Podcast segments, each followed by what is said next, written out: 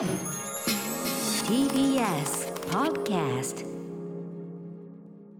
時刻は6時30分になりました。7月22日木曜日 TBS ラジオキーステーションにお送りしているアフターシックスジャンクションです。はいパーソナリティは私ライムスター歌丸。本日は所属事務所スタープレイヤーズから帰り元出演中。そして木曜パートナー TBS アナウンサーのうなえりさです。私は TBS ラジオ第6スタジオからお送りいいしております。なスタジオ。はい、ここからはカルチャー界の気になる人物動きをご紹介するカルチャートークのコーナーですさあということで今夜はタレントで TikTok クリエイターの、えー、影井ひなさんをお招きしてます影井さんもしもしもしもし。はいはじめましてあ、はじめまして。よろしくお願いします。さあということで早速ですが影井さん今夜はどんなお話をしてくださるんでしょうか？はい、TikTok などの SNS とどうやって付き合っていったらいいのかというのを私なりにですが感じていることをお答えして皆さんに聞いてもお役立てたらいいかなと思います。これは学びたいよ。うだってフォロワー700万人超えということだ700万人抱えてるんですからそこから見える景色というあたり、ぜひ伺っていきたいと思います。よろしくお願いします。はい、よろしくお願いします。After Six Junction. アフターシックスジャンクションカルチャートーク今夜のゲストはタレントで TikTok クリエイターの影井ひなさんです、えー、まずは影井さんのプロフィールをうないさんからご紹介お願いします。はい。影井ひなさんは2019年に動画投稿サイト TikTok への投稿を始めます。現在フォロワー数は700万人を超える日本を代表する TikTok クリエイター。また女優や声優としても活動しドラマや映画 CM など幅広く活動中です。はい、えー、そんな影井さん実は趣味ゲームということではい、最近何をプレイされてるんですか？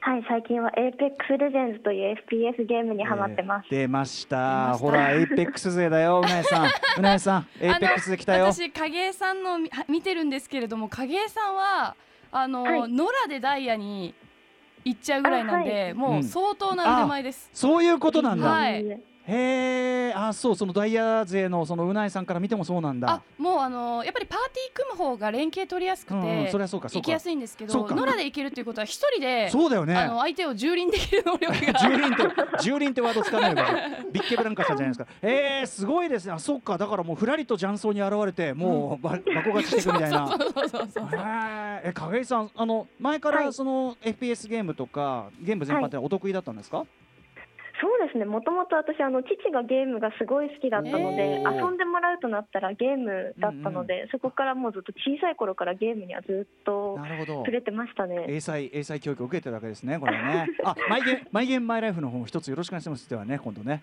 あの 僕、はい。ゲームゲームの番組をやってるんで別個に。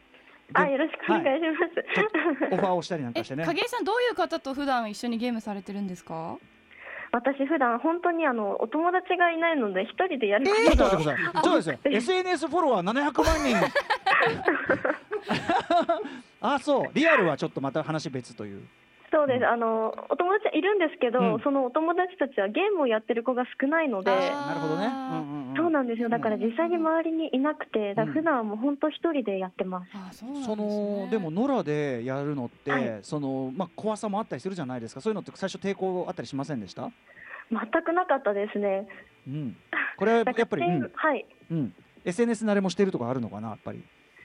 いや、それは多分私、結構チームってやると責任感が結構大事になってくるじゃないですか、一うんうんうん。人でやると自由にできたりするのでなので一人の方が好きで、ああなるほどなるほど。ね。まあ、確かにその何時から始めて何時までやるかとか、うんうん。やっぱ相手への気遣いみたいなものをね、うんうんうん。一緒にやると発生しますからね。ちょっとちょっともうそろそろやめたいんだけど向こうはもうちょっとやりたいと思ってるかなとかあ確かにありますよね。うんうんうんありますね。気使っちゃうとこもあるからね。なるほどね。うんそういう意味ではやっぱ一人でやるっていうのは気楽っていいですよね。うんちなみにあの影井さんそのゲームの方に、例えばその SNS の方のこう経験というのかなそのあの何かこうフィードバックみたいなのあったりするんですか？うまみというかああ、そうですね、でも SNS を活用してるからこそ、うんなんですかそのゲあのゲーム友達とかが増えたりするので一緒にするゲーム友達がすごい増えるとは思います、うんうん私はそのまあ一人なんですけど、うん。なんかこれこれからいろいろ伺う話にまた別のなんかニュアンスがね出てよかったです。なんか陰影がつきました。なんか話に。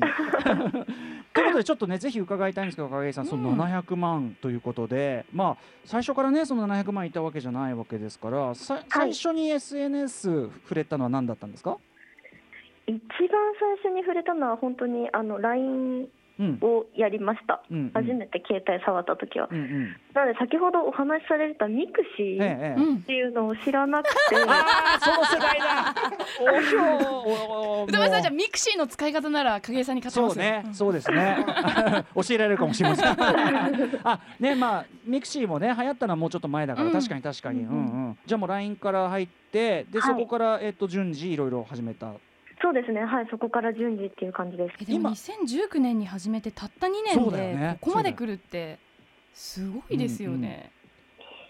ねこれ増えてくの時って何かそのきっかけとかあったんですか？その何かをきっかけにあれこうガーッと増え出したなみたいな、そうですね。バズったきっかけが3つあってうん、一つ目があの最初に本当その当時流行ってたすっぴんからメイクに変わるっていう動画が流行ってまして、それをやったら朝起きたらプラス99に通知が全部なってて、バズってたっていうのが一つ目で、はいはい。うんで二つ目にえーっとああのムーブカメラっていう TikTok での撮り方があるんですけど、はい。うんうんその撮り方もその当時流行ってたものでそれを投稿したらまたバズって、で3つ目にあの洋服が結構個性的って言われることが多いんですけれども、はい。それで変な洋服着てるぞっていうので当時話題になってうん。その3つ3段階でどんどんどんとバズりました。えー。じゃあ影井さんご自身としてはその投稿あのフォロワーがその増えるようなね、えーはい。投稿をしようっていうかその増やそうって意識を持って投稿したものというよりはってことでしょうか？はいそうですね。本当にその時はもう全然右も左も分かんない状態で始めたので。ああああなのでもうその時はその当時流行ってたものを乗っかってやったっていうのでバズりましたね。へー。でもねその流行ってたっていうことは他の方々もその同じような投稿はされてたんでしょうから、その中でこうなぜご自身が突出されたっていうふうに思います？いやもう本当に私の場合はただ運が良かっただけだなとは思ってままたまたご謙遜を、す。いやいやいや。うん、何かこう気をつけてらっしゃる例えばその初期から。はい一貫して気をつけてらっしゃるもしくはその心がけてらっしゃることってあったりするんですか、あそうですね。私が気をつけてることはあの本当に周りの人が映り込まないようにすることだとかそういうちょっと最低限のモラルに関してはうんう。ん守ろうかなと思っててそこにはすごく気をつけてます。すごい。バズる前からそういった感度がしっかりしてそういうらっしゃって。ねそういううんうん。すで、にしてからインターネットリテラシー SNS リテラシーうんうん。がちょっと高いところから、そういうのってどなたかからこう教わったとかあるんですか？いや違います。でもやっぱりなんかその当時とかも TikTok 見ててやっぱ周りの人って楽しいやっぱ楽しくなっちゃうので撮ってうんても、うん。はい。なのでやっぱ周りが見えなくなることとかって結構あるので、うんそういう時に周りの人の通行人の方の顔が映っちゃったりとか、はいはいはい。やっぱそういうのって普通なんか撮られてるって知らないと嫌じゃないですか、本当です本当です、うんうん。はい、うん、なのでそれすごい嫌だろうなっていうのを見かけててじゃあ自分が撮るときはそこちゃんと意識しなきゃと思ってそこからうん自分なりに考えてやってます、うん。ねあのすごく真っ当なお考えをされてると思うし、うん。だからそれによってだなんていうかな SNS の使い方の真っ当なその安定的な使い方ができてるというまず基本ラインがまあすごくできてるっていうことと、うんうんうんあと何かこうここまで増える理由ってあったりしますかね？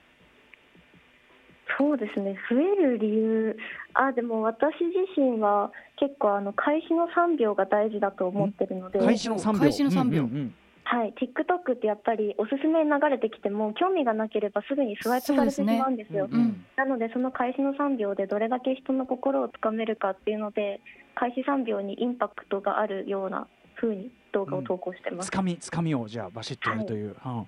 ねどんなエンターテインメントのつかみ大丈夫だけど、うん。大事だけど3秒ってね3秒でできることって限られません？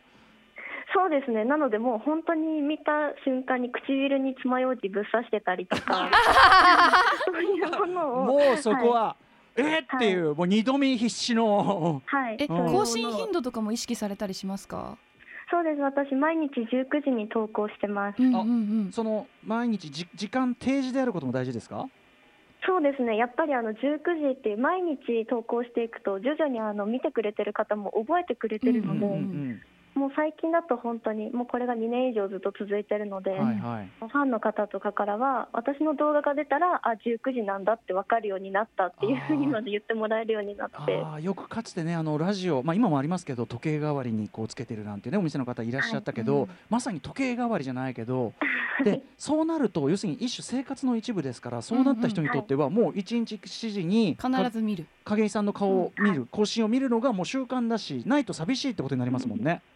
そうですね。だからもう19時に上がってないと何かあったの？どうしたの？っていうコメントがたくさん来るようになえーだりました、からその点でプレッシャーとかって感じられないんですか、毎日毎日、はい。まあ、そんなに長い動画ではないとはいえ一定のクオリティをそうだよ自分でね納得できるクオリティを365日配信しなきゃいけないってうん。どう感じられてるんですか、いやプレッシャーは全くないです、えー。だけど逆にそこまで待ってくれてる方がたくさんいるってことにはありがたいと思ってますしうん。なんかもう自分が上げるのも自分の中でもルーティン化してるので、うんうんもうそれをしないと気が気絶じゃないっていうもう歯磨きみたいな感じなのか。そうですね。えでも何やるみたいなそういうこうアイデアがこうはいちょっと今日枯渇してんなとかそういう時はないんですか？特にそうですね。その当時流行ってるものとかが結構ない時とか結構焦ったりします、うんうんうんあでも先ほどもおっしゃってたけど割とそこは自然に今みんなまあ当然流行ってたのみんな興味持ってるものだからそれを影井さんなりにやるというところはまずベースにあるんですね。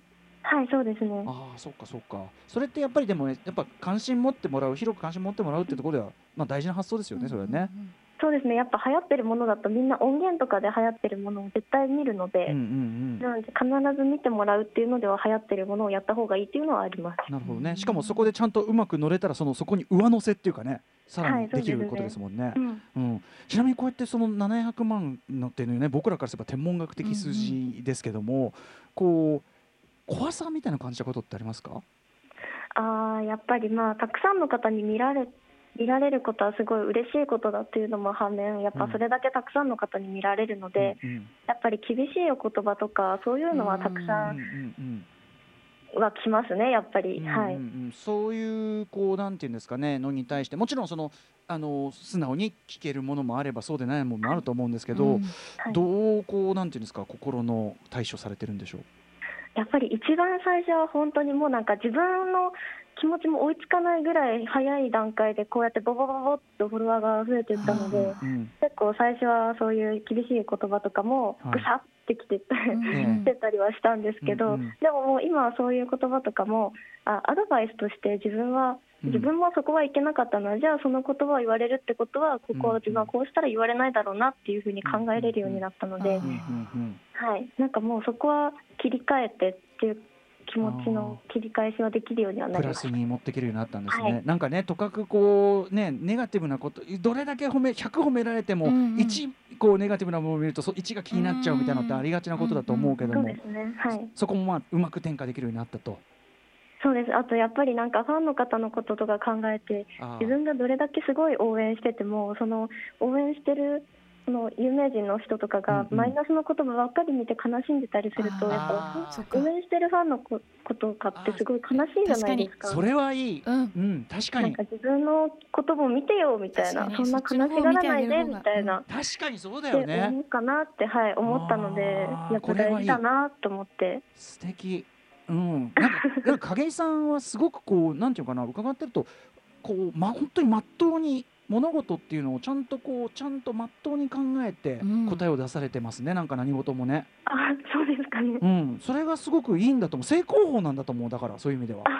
うん。ありがとうございます。ね、とはいえねその成功法とはいえこれ700万っていうところね、うん。これ我々ですねあの番組のねあのどん今どんな番組も一応 SNS やってますみたいなあのフォローお願いしますなんつってうんうん。やってんですけど。はい。あのもちろんね見てくださってる方僕僕もじ、はい。自分のところのその放送後期とか見てああうないさんが面白い顔してるみたいな 好きなんだけどこれ数字をさらにですね伸ばすにはどうしたらいい、ちょっとあの我々のうちの番組のツイッターインスタなんていうのやってるんですけどご覧ちょっとこれやってご覧になっていただいて例えば、えーはい。もうちょっと改善点というのがあるとしたらどことかありますか？はいえっとまあツイッターに関しては、うんうん。ちょっと正直私も無知で今手探りの状態でやっているのでわからないんですけど、うん。インスタグラムの方だと、うんうん。結構ラジオは声とか会話をお届けする媒体なので、うんうん。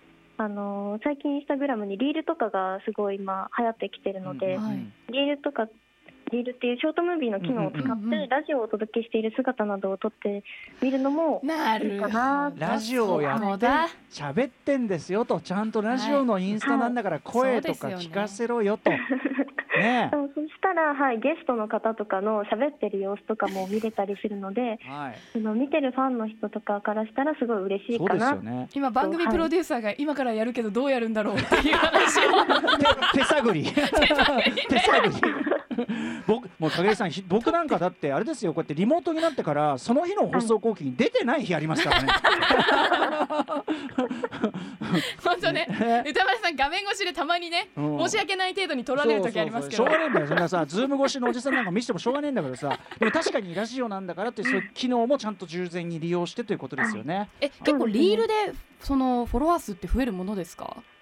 私のお友達のそういうことがすごい増えてます。へえなるほどね。いやこれはすごく直接的に役立つね有益なアドバイスでございましたね。一度も稼働させていない機能でしたね、うんうんうん やっぱりねその SNS SNS ってすごい一口に言うけどもちろん全然ね使い道違うわけですもんね。うんうんあの景井さんご自身もその使い分けという部分は例えばこれに関してはこうやってるこれに関してはやってるありますか？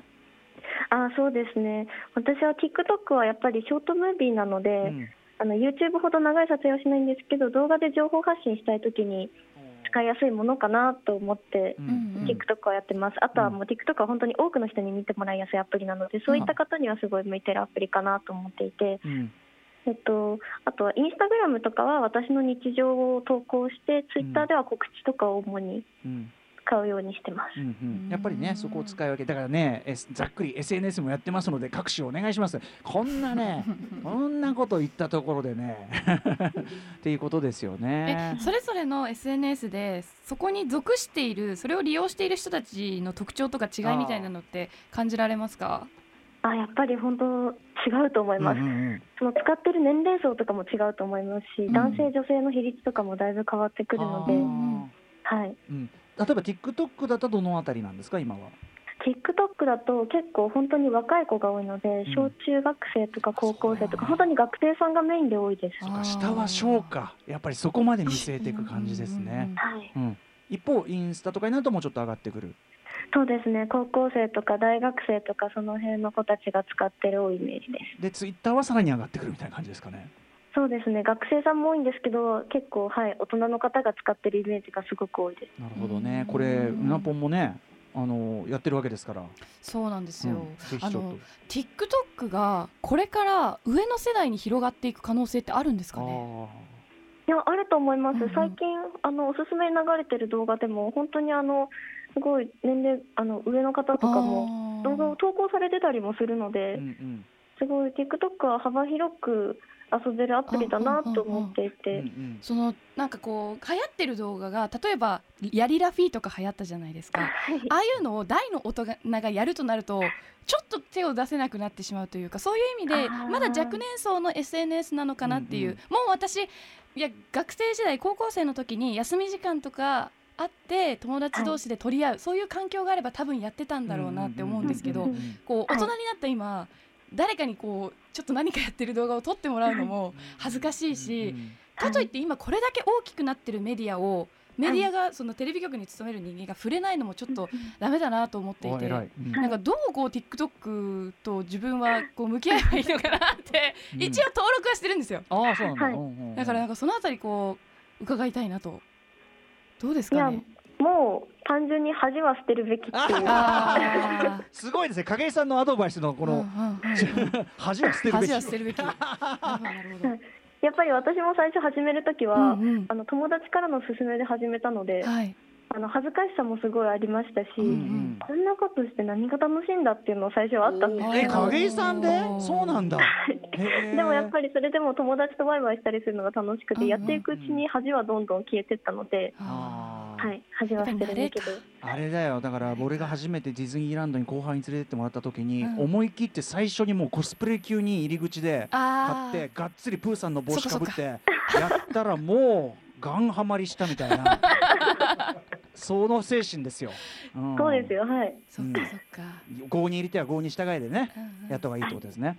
はい景井さんちょっとねめちゃめちゃ面白いしなんか勉強になり勉強になるし、あと景井さんの姿勢のでもそのなんかまっとうさっていうか気をてらうってことじゃなくて、うんうんっていうところもすごく勉強にもなりました。あと番組のねそのインスタのアドバイスもああれ今多分リードの使い方を一生懸命うんカシャカシャやってると思いますんで やってますねはい。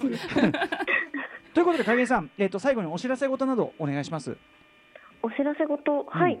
お知らせ事はね SNS でやってんだって話ですけどね。うん。あ、そうですね。あのぜひ私の TikTok うん毎日19時、本日もこの後19時に投稿するので、あそうかそうか、はい、投稿前の忙しい時間すいませんなんか。大丈夫です。一番バタバタしてんだよみたいな。ぜひご覧ください。はい。ねいや、はいということでちょっとまたなんかそういうまああの SNS の話だけじゃないですけどいろいろねそんな APEX つわもの勢だったらね、はい。その話も伺いたいですしあとやっぱその新世代ゲーマーとしてあのマイゲームマイライフっていうこの番組の後に私ゲームの番組やってるんでゲームの話しかしない確かにお父様とのお話とかもねそうそうそうそう聞いてみたいですね。あ、ねそうですね。はい。ぜひそんなあのオファーもさせてくださいはい、ぜひ、ということで、えー本日は、えータレント影井ひなさんにお話を伺いました影井さんありがとうございましたありがとうございました。ありがとうございました。え明日のこの時間は歌丸さんの最新映画辞表ムービーウォッチメンです。ーはお休みいたしまして、えー東京オリンピック開催記念、えー山本貴明アナがイートムービーウォッチメンを、えー 暑苦しく、えーなおかつ完全にやばい目目感で何？最近文脈なく言うよねあの人も.